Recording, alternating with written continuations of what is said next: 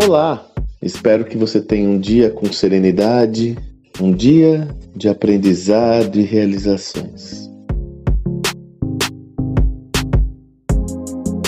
Um dos elementos que tem me chamado muito a atenção e faz parte das minhas reflexões pessoais é o entendimento claro de como estamos num ambiente onde a construção do conhecimento a construção da interpretação sobre esse mundo, a construção de soluções, táticas, ela se consubstancia a cada dia. Por isso que o aprendizado é tão importante.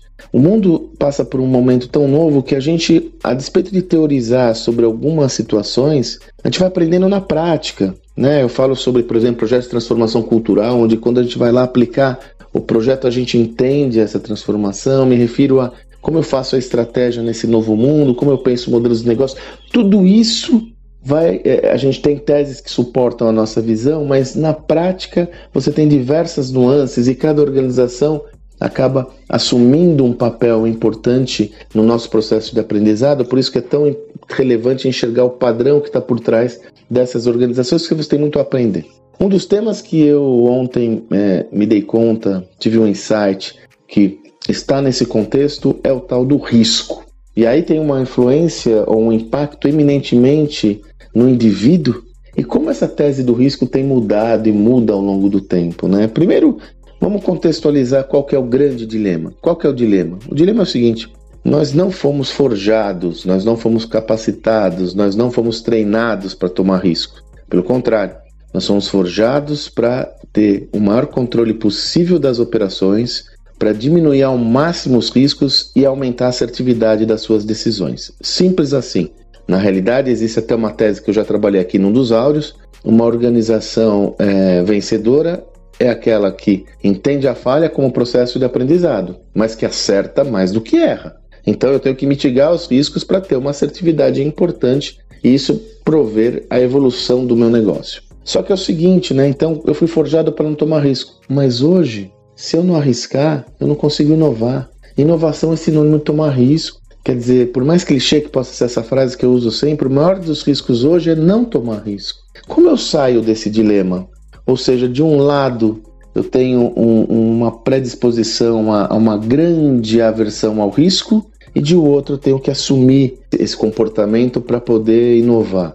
Olha, interessante que isso ficou claro ontem, na nossa segunda aula do nosso programa, como construir negócios escaláveis. Nós tivemos como convidado Paulo Pereira, empreendedor, fundador e CEO da Desbravadato, uma empresa de dados. E ele pontuou que para você ter uma estratégia de dados, ele entende que são necessários três requisitos: ter as pessoas certas, fazer testes e experimentos e assumir riscos. Aliás, é por isso que vem os testes e experimentos, né? Você assume riscos e aí você vai testar, experimentar para ver quais são as soluções para que você, a partir do entendimento das que são válidas, você acelera. Então, veja, pra, até para ter uma gestão de dados adequada, você tem que assumir riscos. E aí a questão é como eu saio desse julgo, né? Como eu saio desse ciclo vicioso, né? A minha perspectiva concreta é o seguinte: quando a gente fala de assumir risco, não se trata de você pular de paraquedas num desfiladeiro sem rede de proteção.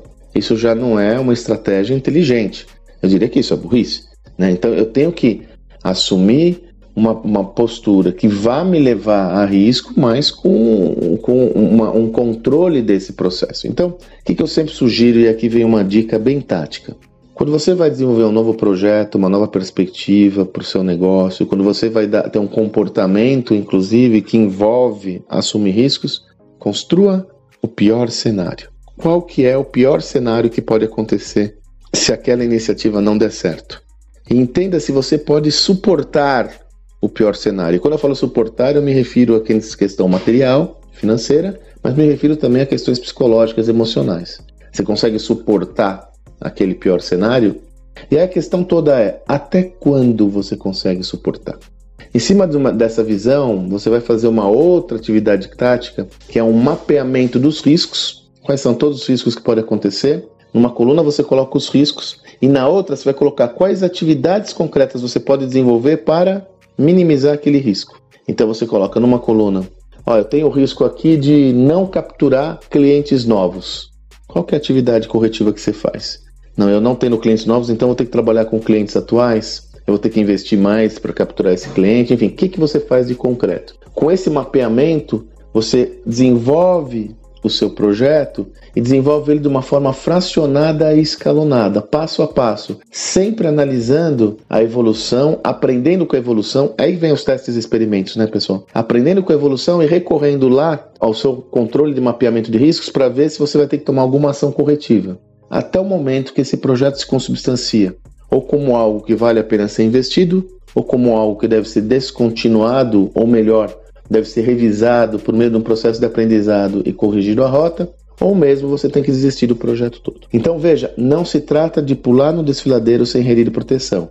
É importante você fazer um mapeamento dos riscos e, sobretudo, entender o pior cenário para ver se você aguenta o tranco. Aproveito para lhe convidar. Hoje nós temos a terceira aula do encontro semana, dessa semana de conteúdo sobre como construir negócios escaláveis. Hoje a gente vai falar sobre cultura e liderança. Eu vou ter dois convidados porretas, viu? Você vai curtir. Então, para se inscrever, eu já deixei o link aqui, é só pegar no, no áudio anterior, na descrição do áudio anterior. Mas vou colocar o link aqui de novo, vai? Só para você ter. É, de gra é gratuito. E outra, ah, Sandra, eu não acompanho a primeira aula, não acompanho a segunda aula. Não faz mal. No começo da aula eu faço um wrap-up para colocar todo mundo na mesma página e assim nós caminharmos para a construção dessa tese de qual é o sistema, eu estou chamando de mosaico, esse quebra-cabeça para construir um sistema escalável. Então te espero hoje, 20 e 30, vamos nessa. Você tenha um excelente dia e até amanhã.